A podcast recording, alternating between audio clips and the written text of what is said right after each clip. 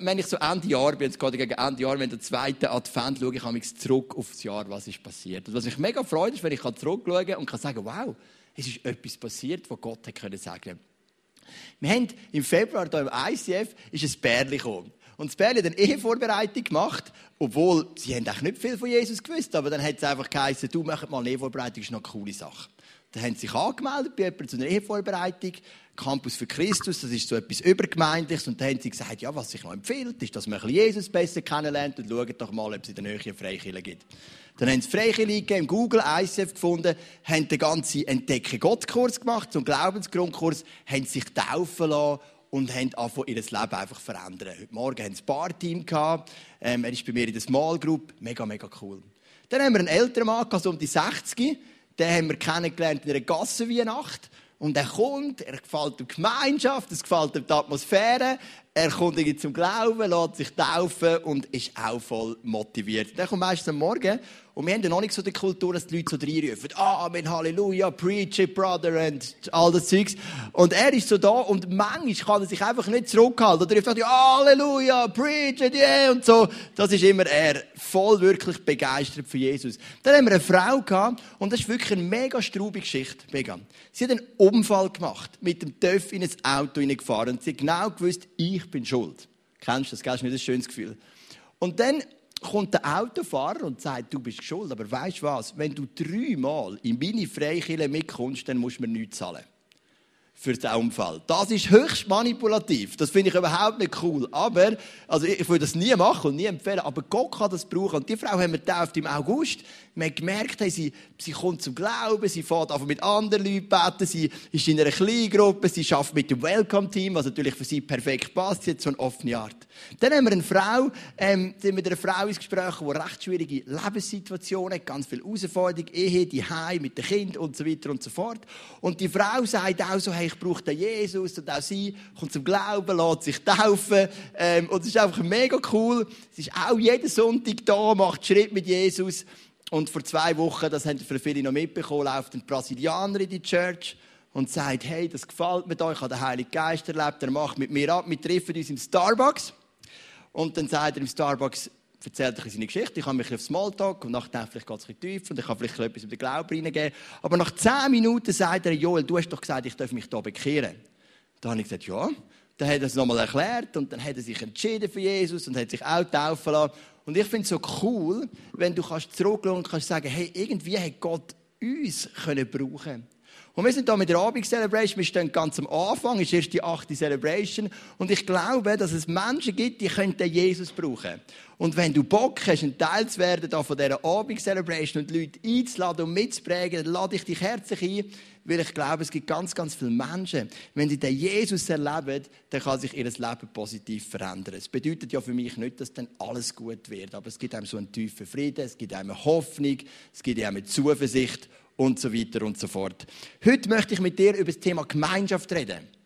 Wenn Menschen ja kommen, dann möchten wir ja, dass sie bei uns eine Gemeinschaft erleben, die sie anspricht.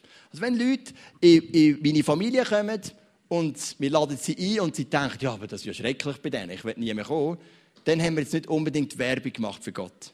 Aber wenn sie in meine Familie kommen und sagen, hey, wow, hey, da ist eine Ehe, da ist eine Gemeinschaft, hey, die haben eine Kommunikation miteinander, die haben es lustig und tiefgründig und die haben Kind, die bereits in jungen Jahren Jesus zu Jesus betet und so weiter, dann denken sie, wow, sie sind wirklich, wir sind wirklich ein Licht für sie. Und das möchte ich erleben. Und wie ist eine Gemeinschaft möglich, wo Menschen können kommen und können sagen, wow, so sollte es doch sein. Und ich möchte mit dir einen Vers anschauen aus Philipper Kapitel 1, äh, Vers 27. Das ist so die Vision.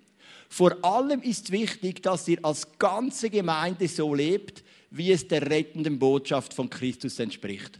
Ob ich nun zu euch kommen kann und es mit eigenen Augen sehe oder ich nur davon höre, ich möchte, dass ihr alle durch Gottes Geist zusammensteht, einmütig für den Glauben kämpft, den diese Botschaft euch geweckt hat. Als der Paulus sagt, ob ich jetzt bei euch bin oder nicht, was ich will, ist, dass so eine Gemeinschaft entsteht, wo einmütig zusammensteht und der gute Kampf, gute Kampf glaubt von dem Glauben an Jesus Christus. Das ist Philipper 1, Vers 27. Und dann in Philipper 2 gibt es eine Anleitung, ein paar praktische Punkte, wie kann eine Gemeinde entstehen, wo eben die Menschen, wo du dich wohlfühlst, ich dich wohlfühlst und auch Leute, die wir mitnehmen, sagen, wow, da möchte ich gerne ein Teil sein davon. Es steht in Philippe 2, Vers 8, Vers 1. Nicht wahr? Es ist euch wichtig, einander im Namen von Christus zu ermutigen. Es ist euch wichtig, euch gegenseitig mit seiner Liebe zu trösten durch den Heiligen Geist Gemeinschaft miteinander zu haben und einander tiefes Mitgefühl und Erbarmen entgegenzubringen. Also, gell, da innen steht ja mega viel, was mega cool ist. Oder? Du denkst, wow, wir können uns ermutigen im Namen von Jesus. Wir haben eine tiefe Liebe zueinander, wir können einander trösten, wir erleben Gemeinschaft durch den Heiligen Geist, haben tiefes Mitgefühl und Erbarmen. Du denkst, wow, so soll es doch sein. Und manchmal hat es Wörter im Deutschen, die füllen wir anders als vielleicht im Griechischen, weil du musst ja wissen, das Neue Testament ist auf Griechisch geschrieben worden. Darum mache ich mit dir heute ein bisschen Griechisch. Also ich nehme jetzt die Wörter und gehe für das Griechische zurück, um dir zu erklären, was sie wirklich meinen. Also das Wort ermutigen, ich ermutige dich, du ermutigst mich, bedeutet Paraklesis. Also das heißt Paraklesis und bedeutet eigentlich, ich rufe jemanden herbei, herbeirufen. Also es bedeutet, ich nehme Menschen um mich herum, die in mein Leben hineinreden Das ist für mich nicht schwierig, wenn ich, wenn ich, wenn ich Jesus gern habe. Weil, ich habe ja bereits gesagt, Jesus, ich brauche deine Hilfe. Ich habe bereits gesehen, ohne, aus meiner eigenen Kraft kann ich nicht gerettet werden. Aus meiner eigenen Kraft kann ich nicht meinen Egoismus überwinden. Ich brauche deine Hilfe, Jesus. Und darum ist es auch nicht schwierig zu sagen, hey, wenn ich zu Jesus gehe und mir helfen lasse, kann ich mir auch von anderen Menschen helfen lassen. Und das Wort bedeutet, ich rufe Leute herbei, die mich ermutigen und mich ermahnen Und hey, ich erlebe manchmal Ermutigungen, das ist so schön. Ich war mal ein Teenager. Das ist schon zu lang her, ich weiß. Und wenn ich meinen Bart wachsen lasse, dann kommen da richtig viele weiße Haare. Das schockt mich manchmal ein bisschen. Aber ähm, ich war wirklich mal ein Teenager. Und in dieser Teenagerphase habe ich einen Jugendgruppenleiter in dieser Kille, wo ich war. Der war ein mega Vorbild für mich. So ein richtig cooler Typ. Auf der einen Seite leidenschaftlich für Jesus, auf der anderen Seite hat er aber gerne Fußball gespielt und ist noch eben gut gewesen. Und dann war er einfach easy drauf, cool. Und das war für mich so ein Vorbild. Bis etwa 20. Und dann ist es in seinem Leben so abwärts gegangen. Er ist dann weggezügelt. Man hat dann bald mal gehört, er geht in keine Kille mehr. Man hat dann bald mal gehört, dass er sich scheiden lassen hat. Und so hört man immer wieder. Und ich habe keinen Kontakt mehr gehabt. Und wenn wir uns beim gemeldet haben, ist nicht mehr zurückgekommen. Und es ist so eine richtig mühsame Abwärtsspirale, die mir so weh tut. Weil er hat so einen Impact auf mein Leben. Am Mittwoch, das ist vor vier Tagen, habe ich im College vom ISF Zürich unterrichtet. Das mache ich etwa die. Ich habe dort über Bücher von der Bücher von den Sprüchen und von den Prediger gelehrt. Zwei Bücher aus dem Alten Testament. Und wir treffen uns dann immer ein bisschen vorher mit den Studenten zum zusammen essen. Und dann kommt der Typ, nach 15 oder 20 Jahren, kommt zu mir und umarmt mich herzlich. Hey, und das hat mich so gut er hat gesagt, hey, bist wieder da. Und er erzählt mir seine Geschichte von Scheidung, Schwierigkeiten mit dem Kind und so weiter und so fort. Und weil er sich vor einem halben Jahr entschieden hat, wieder Gas zu geben mit Jesus, Umkehr zu tun mit ihm durchs Leben zu gehen und jetzt ein Teil ist vom ISF Zürich. Hey, und als ich das gehört habe, ich war so ermutigend. Wir ermutigen nicht nur einander, auch der Heilige Geist ermutigt uns. In einer gesunden Gemeinschaft tun wir Leute herbeirufen, die dürfen, eben wie es Orbala gesagt hat, die Wahrheit in Liebe weitergeben. Das nächste ist Trost. Trost ist das Wort Paramytion und bedeutet jetzt weniger so, wenn zum Beispiel mein Bub umgeht und ich nehme ihn in die Arme und streichle ihn ein bisschen sondern der Trost meint eher Zuspruch. Ich sage meinem Kollegen, hey, gib nicht auf. Jesus liebt dich, du wirst es schaffen, du wirst die Sucht können überwinden. Paramytion bedeutet Zuspruch. Ich habe einen kleinen Clip, um dir zu erklären, was eigentlich Paramytion wirklich meint. Also, das Wort Paramytion ist gegen Führer gerichtet. Es geht nicht nur darum zu sagen, oh du Arm, was dir passiert ist in der Vergangenheit, sondern hey, ich spreche dir zu, du wirst in der Zukunft packen. Und das ist auch so ein Teil von einer guten christlichen Gemeinschaft, wo Jesus im Mittelpunkt ist. Wir werden an trösten, zusprechen, hey, wir werden es packen. Das dritte ist die Liebe. Vorher ist ums Wort Liebe gegangen. Liebe bedeutet, also ist das griechische Wort Agape. Und im Neuen Testament gibt es drei Wörter für Liebe. Und Agape meint so die göttliche Liebe. Es geht um eine Liebe, die du und ich nicht selber machen können. Wo etwas Übernatürliches ist. Und wenn Jesus in uns wohnt, dann wird die Liebe weiterfließen. Dann das nächste Wort, das wir haben, ist Gemeinschaft. Ähm, Koinonia. Gemeinschaft meint, es ist eine Verbundenheit. Und ich weiß nicht, ob du das kennst. Ich kenne das gut. Ich gehe irgendwo hier auf der ganzen Welt. Und ich gehe in eine christliche Gemeinde. Und ich fühle mich sofort verbunden, obwohl ich die Leute 0,0 kenne. Im Hotel passiert mir das nicht, wo ich vielleicht wohne, oder im März, wo ich gehe, oder im Ausflug mit anderen Touristen. Aber ich gehe in eine Gemeinde und ich fühle sofort verbunden. Das ist, weil die Liebe Gottes, der Heilige Geist, uns verbindet. Und das letzte Wort, das wir noch gelesen haben, im ersten Vers, ist Mitgefühl. Wir haben Mitgefühl füreinander. Das Planchnon.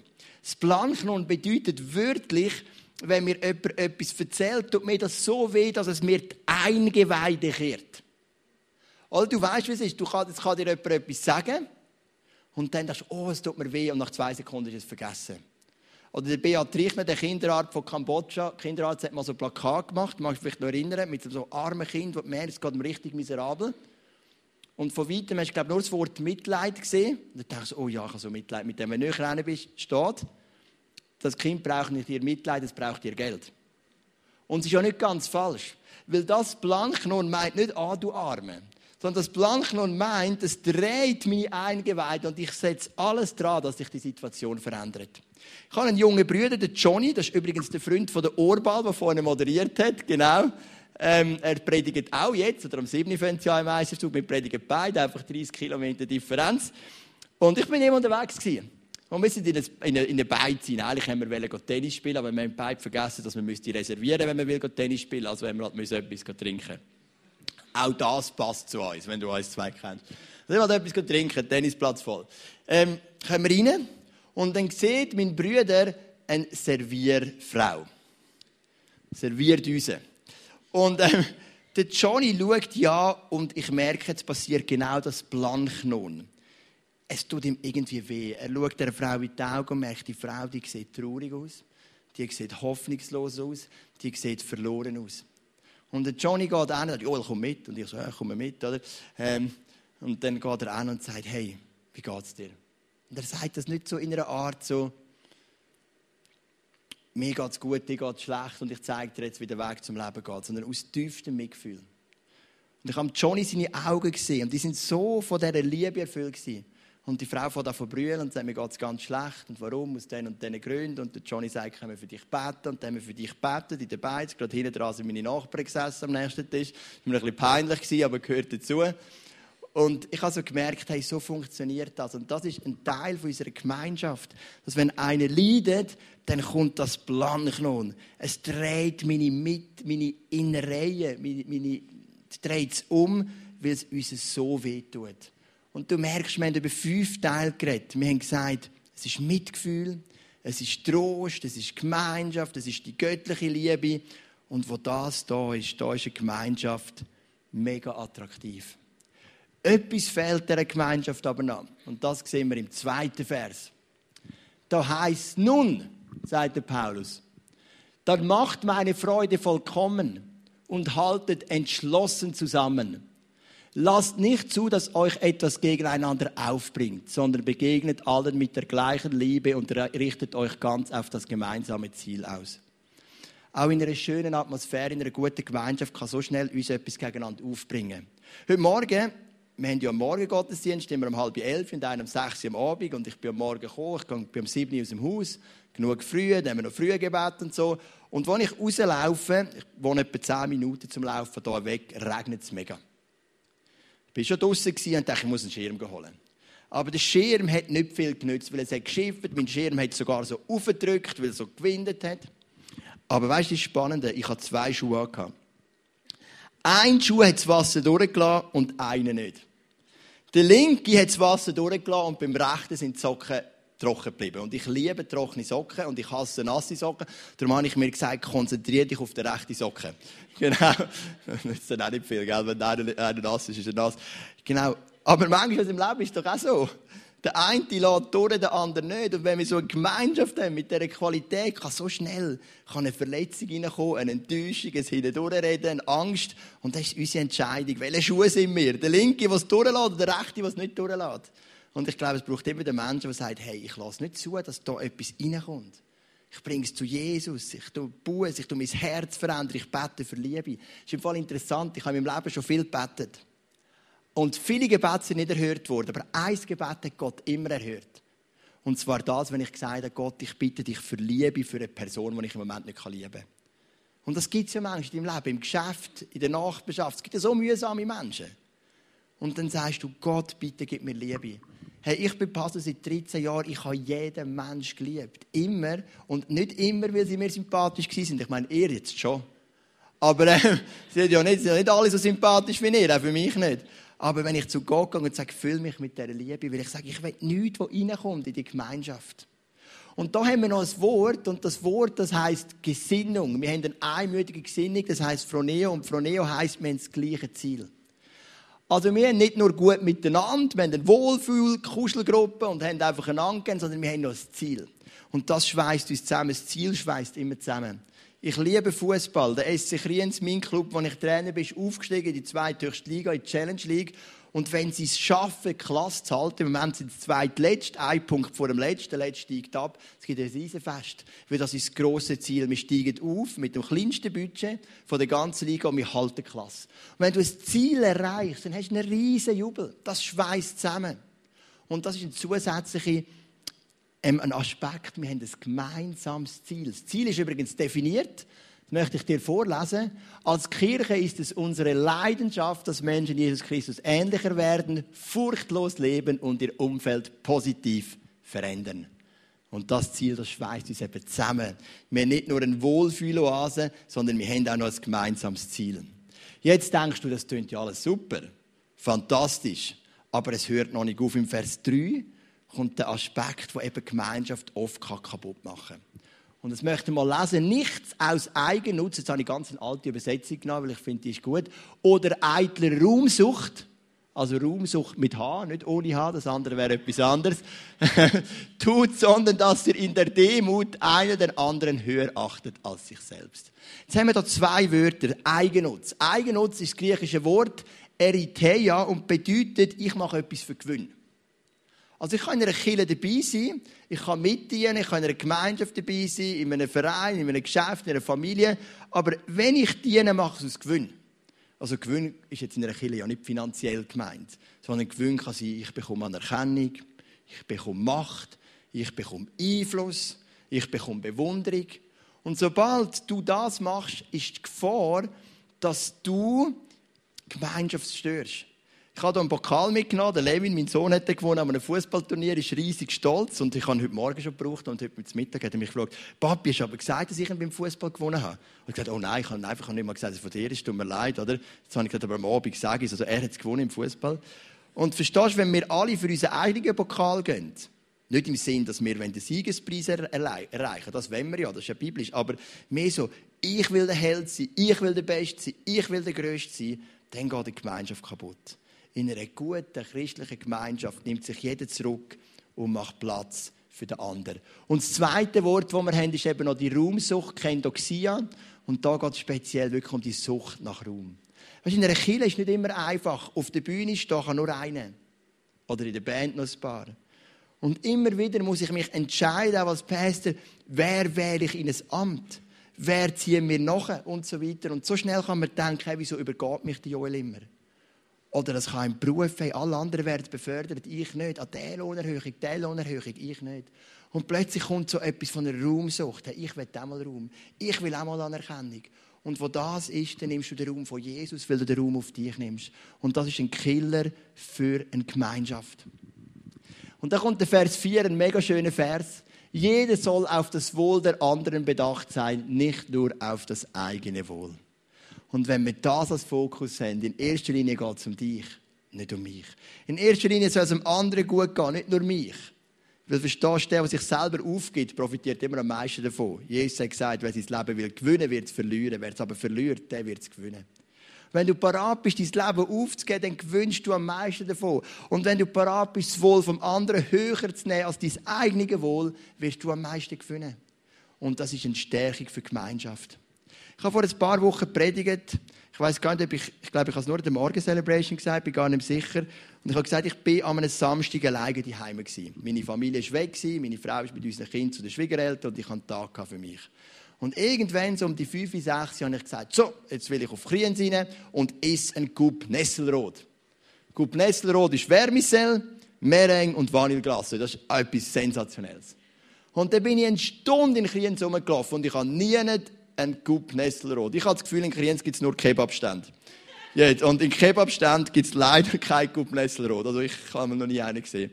Und wenn es irgendwo einer mal gehabt die haben gesagt, wir haben noch nicht offen oder was auch immer. Und einer hat es gehabt, das hat so stark nach Rauch geschmeckt, das so gruselig, dann habe ich gewusst, muss ich nachher drei Tage durchtauschen. Das bringt es auch nicht. Und so bin ich nach einer Stunde frustriert ohne den Coupe Nestelrot. Dann habe ich das der Predigt erzählt. Zwei, drei Tage später läutet es an der Tür. Ein älteres Bärli von unserer Kille, Fritz und Erika, für die, die sie kennen, stehen vor der Tür und sagen, Joel, du hast doch am Sonntag gesagt, du hättest gerne einen Coupe Nestelrot. Und ich, ja, hast du keinen bekommen? Nein, jetzt bekommst du einen. Dann haben sie mir Wärmesell gebracht, selber gemachtes Vanilleglasse, nicht einfach irgendwo gekauft. Und der Jaron, das ist mein mittlerer Sohn, der liebt das auch so fest wie ich. Die anderen haben es nicht so gerne bei uns. Die und er und ich, wir haben dann zusammen eine Coupe Nestelrot-Party gemacht. Warum? Weil da war ein Bärli, das gesagt hat, hey, das Wohlergehen vom Joel ist ja jetzt wichtiger als unseres. Die wohnen noch eine halbe Stunde zum Fahren. Das ist im Fall nicht nebendran. Sie wohnen in Ruswil, wir wohnen in Kriens, also 20 Minuten. Und die haben das gemacht, das Glasse, und dann sind sie losgefahren, haben gelütet und haben uns beglückt mit dem Coupe Nesselrot. Und ich habe gesagt, wow, was für eine schöne Haltung. Wir dienen einander. Wir nehmen das Wohl vom anderen wichtiger als uns selber. Und so hat unsere Gemeinschaft eine Qualität. So hat unsere Gemeinschaft eine Chance, Jesus zu repräsentieren. Und wie machen wir das? Du musst eigentlich nicht mal so viel machen.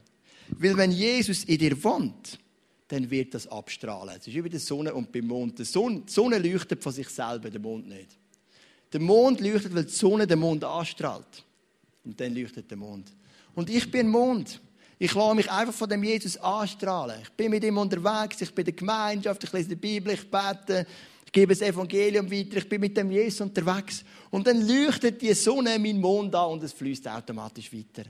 Du musst gar nicht unbedingt mehr machen, als dich anstrahlen lassen. Und du wirst sehen, wie das weitergeht. Und wie bei uns, in unserer Familie, in unseren Umfeldern, dürfen Gemeinschaft von einer Qualität geschaffen sein, wie es vielleicht Menschen um uns herum nicht kennen. Und diese Qualität von Gemeinschaft, die zieht die Menschen an. Und so weisen wir auf den Jesus hin wo ein großer Gott ist und sein Leben angegeben hat für uns. Das ist mein Wunsch. Vielleicht bist du auch da heute Abend und du bist eigentlich enttäuscht von Gemeinschaft. In deinem Leben hast du diese Art von Gemeinschaft, die ich jetzt vorgeschwärmt habe, nicht erlebt. Du hast vielleicht gedacht, ja, es klingt jetzt schon gut, was er erzählt. Aber ich war auch mal in einer Kirche. Dort ist nur Verletzung passiert. Alle sind enttäuscht. Und du sagst, ja, ich habe gar keine richtige Familie. Ich habe vielleicht eine Familie, aber immer, wenn wir zusammenkommen, gibt es Streit. Die Eltern sind geschieden, was auch immer. Vielleicht hast du die Gemeinschaft in, diesem Ausmaß nicht erlebt. Vielleicht hast du dich auch einfach zurückziehen aus der Gemeinschaft und hast der Gemeinschaft gar keine Chance mehr gegeben. Natürlich, eine Bedingung für die Gemeinschaft ist, dass man in die Gemeinschaft geht. Das macht Sinn. Und ich möchte gerne für dich beten, dass du ein neues Level von Gemeinschaft erleben Eine Gemeinschaft, die dich ermutigt, die dich tröstet, wo dich ermahnt, wo du mit anderen darfst unterwegs sein. Komm, wir stehen doch noch miteinander auf. Vater im Himmel, du bist ein Gott, der selber in sich Gemeinschaft ist. Vater, Sohn, Heiliger Geist, drei in einem. Und wenn du an deine christliche Gemeinde denkst, wenn du an eine Familie denkst, wenn du an Freundschaften denkst, wenn du auch an ein Geschäft denkst oder an einen Verein, dann hast du ein Bild von Gemeinschaft. Von Leuten, die füreinander da sind, einander ermutigen, ermahnen, trösten, wo die Agape-Liebe da ist. Und ich bitte dich einfach mal für heute, für uns als Abend Celebration ISF Luzern, wir sind noch so ein junges Gefäß, es gibt uns seit acht Wochen. Ich bitte dich, dass du uns Gnade gibst, dass wir die Qualität von Gemeinschaft erleben, wo die Leute sagen, wow, da bin ich gerne dabei. Da ist Annahme, da ist Frieden, da ist Freude, da werde ich aufgebaut, da werde ich angenommen, wie ich bin. Vielleicht gibt es Menschen um uns herum, die die Annahme nicht erlebt haben. Gib uns Gnade, dass wenn sie hier kommen, sie die Annahme erleben. Und Vater Himmel, vielleicht gibt es auch heute Abend Menschen, die da sind, die sagen, hey, wo ist die Gemeinschaft in meinem Leben? Ich fühle mich einsam. Oder ich habe vielleicht eine Gemeinschaft, aber ich weiß, wenn ich ehrlich bin, die Leute tun mir gar nicht gut. bitte dich, dass du uns eine Ortschaft von Gemeinschaft, wo wir so richtig aufblühen dürfen. So richtig dürfen dich erleben. So richtig dürfen erleben, was es bedeutet, Brüder und Schwestern zu sein im Glauben. Amen.